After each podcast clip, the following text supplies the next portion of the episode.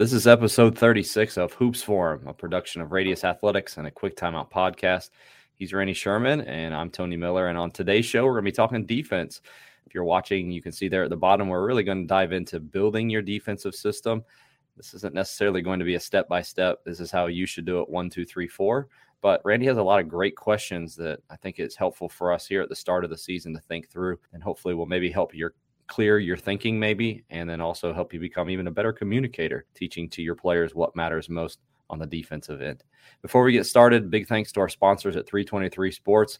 As i said the basketball season is here so you probably have most everything in order for your season but if by chance you have something still left maybe need some more basketballs or score books or really anything 323 sports can help you get that thing whatever that is there to your school on time and at a great price to find out more about what they can do for your basketball program, visit 323sports.com or you can contact a rep at sales at 323sports.com. They'll be sure to do it right for your sports program. You know, as as you know, Randy and I were talking at the beginning, it is one thing for a coach to know what a 2-3 zone is or know what a man-to-man scheme looks like. It's another thing, especially when you're a first coach. I think most, maybe all of us encountered this. Teaching it is something different. And I like this mm-hmm. because at, its core, at, at, my core, I'm a teacher. But I think that some probably some of the stuff that we're going to discuss today will make you a better teacher. Is that kind of the sense that you get, Randy, uh, even working with your coaches? They probably know about a lot of things, but when it comes to actually communicating it, it's a different ballgame. Yeah, it's the synthesis of that information, and and you know you're tasked with something that's not easy as a coach, and that's to take what's what's in your head, maybe it's your vision, and articulate it and bring it to life. That's hard. I mean, that's not easy. So you know the genesis of this article that we're going to kind of pick apart here and talk about was was just kind of conversations I'm having this time of the year with coaches who are planning out their practices, right? So like okay, we decided we're going to play man-to-man defense as a team or a program and and okay, I, I've made that decision, but now I've got to decide how I'm going to implement it, what concept in what order, like what builds upon what and that's kind of what I tried to do in the article um, was sort of like lay out that progression or teaching sequence mm-hmm. that I, I tended to use and followed. I think the biggest thing for younger younger coaches, like there's not one right way to do that, and you address that even in your article. Yeah, but there can sometimes be a more logical way that probably people will understand better. And I think especially for your players, you understand things at a much higher level because you've been around the game and you've mm-hmm. studied the game but your players, it may not be that logical to them. And so I think that's where the clarity of becoming a great teacher is how can I communicate to this simple enough so that they can understand it. And so for even we're going to talk about individual parts. I know everybody wants to talk about you said like what's the first thing they do, then the second, then the third. I think the real magic happens is when your players understand those individual parts in the context of the whole. Yeah. And especially on the defensive end, that's what makes you a great defensive team.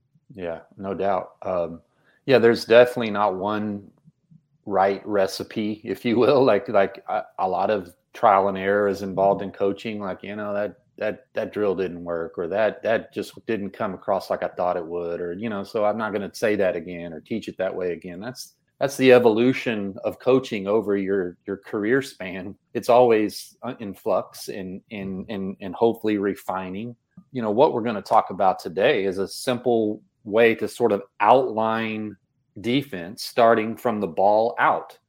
Again, it's not the only way. Some some coaches might teach it like one skill at a time. We're going to do a closeout drill, a, a help side drill, a switching or handling off ball screen drill, and just teach it a skill or a drill at a time, and that that's could be fine too.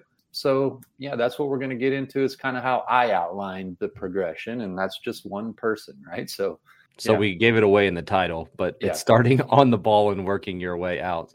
But in relationship to that first question of, you know, how are we going to guard the ball? What are some of the questions that a coach should address and think about? It's not just, okay, well, we just start on the ball and, you know, put a lot of pressure on the ball. It's more to it than that, right? Yeah, I would say, you know, two things come to mind is stance and pickup point that, so those would be sort of like questions as a coach philosophically. I would want to get into my coaching dna like my personality my coaching dna and kind of maybe think about um, those two things stance and pickup point. What when we're teaching and presenting on the ball defense to our players what what what's our teaching points for our on the ball stance? Are we angled? Are we squared up? Is there Uh, what what sort of cushion are we giving the player? And and when are we okay with step slide? When are we ready to turn and run? Just things like that. Are we are we squared up? Are we influencing in a certain direction? And, and as far as pickup point just like it sounds at what point do we begin to engage the ball? Half court line you know volleyball line top of the key. Those are all like like we said about there's no one right way and you got to work with your team and and but really just I think a lot of this is just in your coaching DNA. If you're an aggressive type person who wants to play an aggressive style, then your pickup point might be higher. For another guy, it might be lower. But I just like to throw these questions out there. So, like, okay, what, where do we start? What are we teaching? Well, that starts with some of some philosophical uh, decisions, and then we kind of work from there. Yeah, once you get those big systems in place, I've been talking with my team about like what are the micro skills and how are we going to execute those micro skills. And the micro skills are the stance, how close I am to the ball, mm-hmm. where the pickup point is within our larger transition defense mm-hmm. sequence, mm-hmm. what that looks like when the ball gets to a certain part on the floor. And now we transition from that point to now we're playing in our half court defense. These are the details that for me as a young coach, maybe I was the exception. But for me as a young coach, like I didn't think about this that deeply. I would say, you know, on the defensive side of the ball too, that like I think there's a tendency sometimes for coaches to be like technique junkies about defense, and that seems a little. That's a pretty big ask, right? Like we don't have the ball, we're not in control. We're the the offense says go. So like by by its nature, defense is sort of like dynamic and reactionary. I'm supposed to guard this guy and I'm supposed to do it with my foot right here 37.6 degrees like this coach you know like like like that's a that I think we're not empathetic to players sometimes like when we get too far technique junky about defense. I found it's almost of, two extremes. It's either that or it's a defense is just effort and hustle. And I don't think either, either of those is correct. The technique matters to a degree right? But an effort and hustle matters only to a degree. If we're if we're giving great effort but we're sloppy and don't help one another and things like that we're just getting sweaty right? Mm-hmm. i'd say i'd say find that balance between how much of a stickler i'm going to be on technique and how much of uh you know am i just concerned more about the outcome right? Mm-hmm. so and you know i think there's there's that is a balance. Where would you rank this skill of on ball in all skills in relationship to basketball, both sides of the ball? Second to shooting. It's the second most premium skill in the sport. Shooting being first, guard, being able to guard the ball 1v1, I would say is the the second most important, you know, tangible on the court basketball skill. And unfortunately, I found at least at my level, it's probably the number one thing that players have the hardest time doing when they transition they have a very difficult time guarding the basketball. It's it's hard. It's yeah. just hard, you know. Mm-hmm. All right, as we move our way out, then moving from on the ball defense, the next uh, logical progression is just one pass away. Yeah, so you know, like the title suggests, we're building our defense from the ball outward. So what I tended to lay out first to my team that introduce first is how we're guarding the ball. Here's our stance. Here's our checkpoints. Here's our, you know, pickup point and all that stuff. And then and then our next defensive skill that we implement had to do had to do with how we're going to you know there's we, we've talked we've got you know think of it as we're going from 1v1 to 2v2 right? Like we got a player with the ball and the player guarding him applying all the things we talked about with on ball defense. And now we've got a player one pass away. What are we teaching his or her defender? One pass away.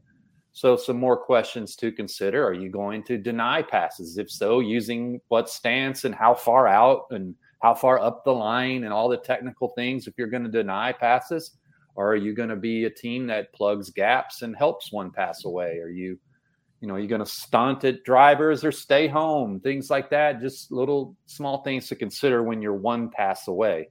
I would say, you know, kind of like if I was looking at a team and I would just, you know, quick glance, I just turn the television on and like I'd say their one pass away defense tells me a lot about their coaches place on the spectrum of pressure versus containment. So so just that one quick characteristic I can pick up on a on a on a philosophy of like, yeah, they're they're more worried about containment. They're sitting in gaps. Well, this team's really trying to pressure. They're out in passing lanes. So I think that's the biggest driver of that pressure versus containment seesaw, if you will, that one pass away philosophy. How much does personnel impact your decision to be more of a containing team versus a denial team? I'd say quite a lot, but I mean, for that could depend on coaching situation to coaching situation. And some coaches are more apt to just sort of be like, yeah, we're probably not ready to play this way right now, but like we're going to do it anyway and just get better and, you know, kind of build a program from the start. You know, that that's one philosophy. And another philosophy might be, well, I got a quick athletic team.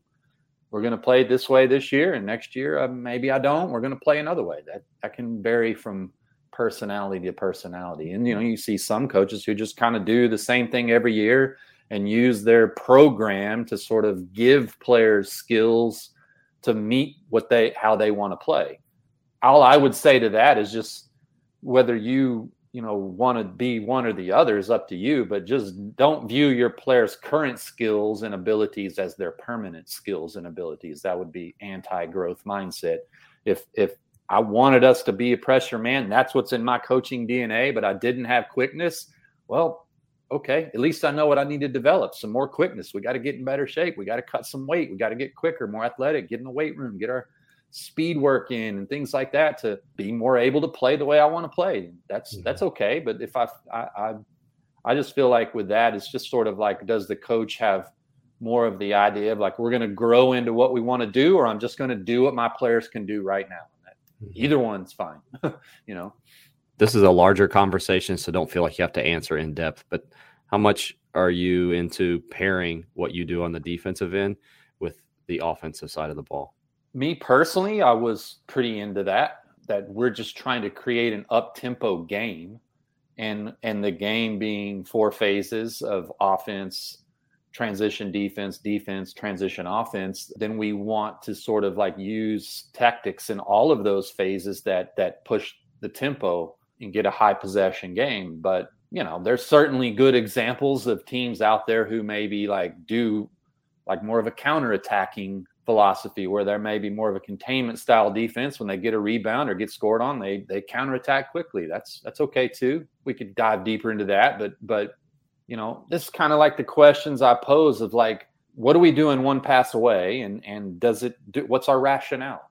What what are we trying to accomplish? And I'd say that's one something probably not mentioned in the article we're dissecting would be, and am I aware of the trade offs of that and okay with it? Like, don't be the coach who helps one pass away and like saying because we want to contain, we want to you know penetrate, you know, stop penetration. We're going to sell out to mm-hmm. stop penetration, and then when you you know, get three shot over the top of you, don't whine and complain. Like you got what you asked for.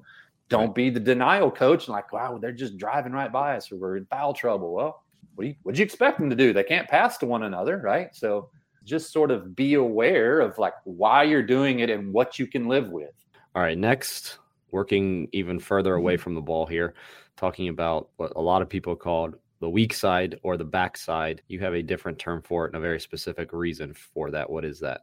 Yeah, I mean, I think a lot of other coaches do also call it the help side, um, but that I just sort of like trained and trained myself when I'm speaking on this subject to call it help side to players to coaches because I want it to be very clear what the players on that side of the floor's primary responsibility is, and that's help. you know there's there's ball side and you, and our responsibility is to guard the ball and and and one pass away in, in a pressure man system. On the help side you're there to help. Like that's where all our help's going to come from. So i picked my words carefully because i wanted it to convey the meaning. And if you think of like our progression the conversation today from one-on-one one player guarding one player with the ball one player plus another player denying one or, or in the gap one pass away. We've now moved to where maybe we've got three or more players and there's and and now the ball can go on a side and I'm we've got to teach players things like when the ball is opposite of your side of the court you're on help side you're not on ball side where should I be? Where what position should I be in? Where on the court should I be? And and you know how far off my man how far in the paint one foot two foot um, you know things like that what about when the ball's above the free throw line or below the free throw line? Should I be in or deeper in or or things like that. And when you get into help side defense, those are some questions to consider. Like, I, I don't want those players on the weak on the weak. See, I almost did it. I almost slipped in and said weak mm-hmm. side. I, I don't want the players on the help side to be sort of like feeling like they're like out of the action, right? Like, oh, I'm over here. Like, I get to, you know, kind of zone out, right? Like, mm-hmm. tune out. Uh, you know, I want them to, you know, know that I know you have very important duty when you're on that side of the floor, and and uh, and because it's very important, this is where I want you to position yourself, stance wise, and all that kind of stuff. Conversations that we've had as well as some of the others that I've heard. I think the importance of terminology is understated still for many coaches. And even just calling it this can get into the mindset of your players there, something that is expected of them in relationship to their closeouts, their positioning, you know, the help recover, are we Xing out, those types of things. Yeah. So it may sound like semantics, but I, I think it does make a big impact. And we've tried to make an adjustment that this year with our players in using more loaded phrases yeah. to help them teach, help teach, and then also to help them remember what we're trying to accomplish. So I like that. Also, when you've kind of built your defense to this level of, of, you know, we've worked from the ball outward, from on ball to one pass away to now, you know, we're, we're talking about both sides of the floor, uh, help side that's when I sort of like when we got to this point, felt like I needed to teach closeouts and things like that because and defensive rotations because now that that that involves the help side player. Uh, you know, say if you know, imagine like a three guard front, the ball's on the wing. We've got a, a guy one pass away, a guy on the ball, and we got a guy on help side, and they skip it. And and you know, we try to define define what a closeout is, and a closeout is when you go straight from help to ball is when you execute our closeout teaching points and mm-hmm.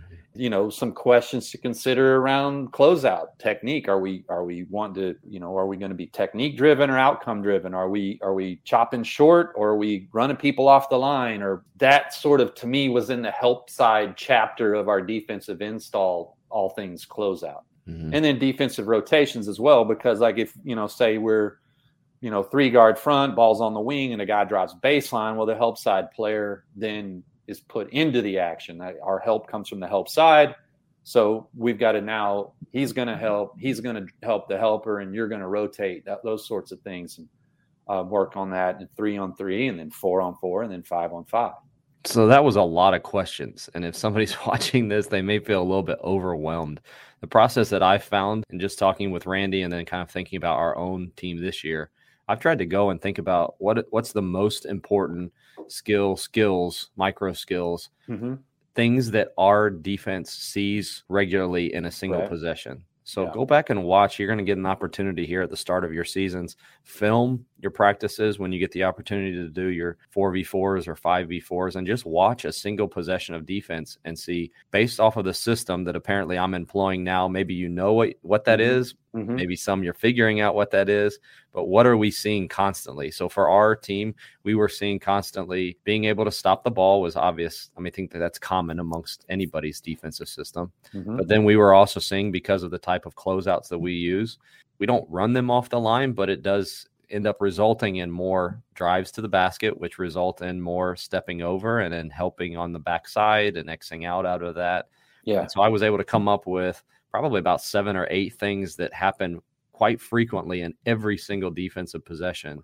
Yeah. And answering the questions of, okay, how are we going to both teach those to our players and then mm-hmm. also rep them in practice that has really helped in determining on a daily basis what our practice plan needs to look like and so you end up actually practicing things that matters i know that sounds like an easy but i still yeah. feel like a lot of coaches practice a lot of dumb things that really only kind of matter to winning or kind of matter to what they're going to see in an actual game yeah that's to me that's brilliant and i think it I, I, I like the way you're thinking and as you were talking i was thinking that what tony's doing is taking an offense's offensive coach's mindset and applying it to coaching defense. So like if you just say we were going to be a ball screen offense, well, we would do, you know, and we're going to set ball screens on every ball reversal like Euro continuity or something like that. Well, obviously our offensive because it's going to happen a lot, we're going to break down that ball that side ball screen a lot, right? Like well, that because that's inherent and it's a big driver of success of your offense. Well, if you know that, you know, defensively, because we play, I don't know, example is like we play on the line, up the line, and we're going to extend with a high pickup point. Well, we're probably going to get driven a lot. So we've got to learn how to help and rotate on drives. That's that's brilliant to me.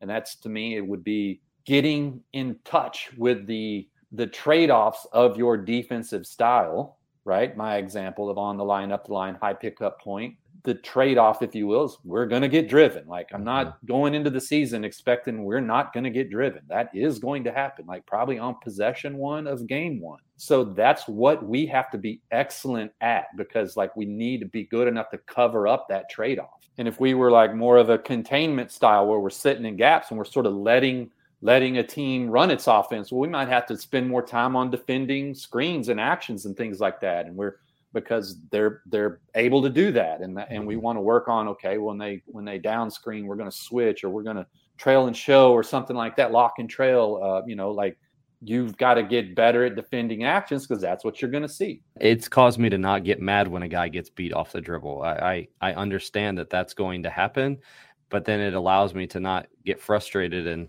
miss the opportunity to teach the help and rotate it's actually caused me to the next day set aside six or eight minutes to work on a small sided game where we are starting with an advantage for the mm-hmm. offense to beat their man off the dribble. And then we just immediately help and rotate. And I get reps now, multiple reps from players helping and rotating rather than getting mad at the guy who got beat off the dribble yeah. and then spending the next day, which is, I'm sure, one of our biases, the next day working on closeouts for 20 minutes. Yeah. Or, or just telling them things like, you got to want it more. You're not, we need right. some more dogs or like, we don't, you know, like, all right, well, you know, that this is what we're asking for. If you're talking about an on the line, up the line, high pickup point style, like you're asking to get driven. So you better be ready for it, you know? Different kind of conversation today. I love these because I do feel like it makes coaches better teachers. And I think that's where we spend most of our time is actually teaching. If you're a great coach, you spend most of your time thinking probably more about practice than you do even the games hopefully something that we said today helped you to become a better teacher. Yeah. As we wrap things up here, if you're wanting to increase your revenue as a athletic program or maybe improve the fan experience at your sporting events, you need to look into the scoreboards and the score tables available from Sideline Interactive. They're the leading manufacturers and tables and video display boards for high schools and colleges around the country. To find out more about Sideline Interactive, simply visit sidelineinteractive.com. Randy, this what we talked about today was actually something that you had written. Maybe some of you, some that were listening, heard about the article that we were referencing. But can you tell them about that, where they can find that, and how they can avail themselves to articles like this? Yeah, went out to newsletter subscribers, radiusathletics.substack.com. You can find it on my Twitter bio, just um, in the link in the bio, um, or my Twitter feed. You'll find me reference the article in our announcement about this conversation today. And when I put this on my YouTube channel, I'll put the link to the article somewhere in the, in the description. Inside out, ball, one pass away, help side, and then from there, you kind of then what we would progress to was sort of the nitty gritty, like defending the post and. Screens and things like that. But the big stuff we kind of talked about today is addressed in that article. Randy ha- is in touch with basketball coaches. He understands that they are busy, and his newsletters are you get in, you get a lot of information in just a few paragraphs, and it is packed full of great stuff. And then you get out, and you've only taken five to 10 minutes, but you've learned a whole lot that will make your team a lot better. So definitely check that out. Appreciate all of you who joined us this week. If you missed any part of the live show, you can go back and watch the full version at Radius Athletics on YouTube. Just simply search Hoops Forum or Radius Athletics. If you want to listen to the full version, you can search a Quick Timeout podcast, and there you'll find the audio version of the show. Thanks so much for tuning in this week. We'll talk to you again next week on Hoops Forum.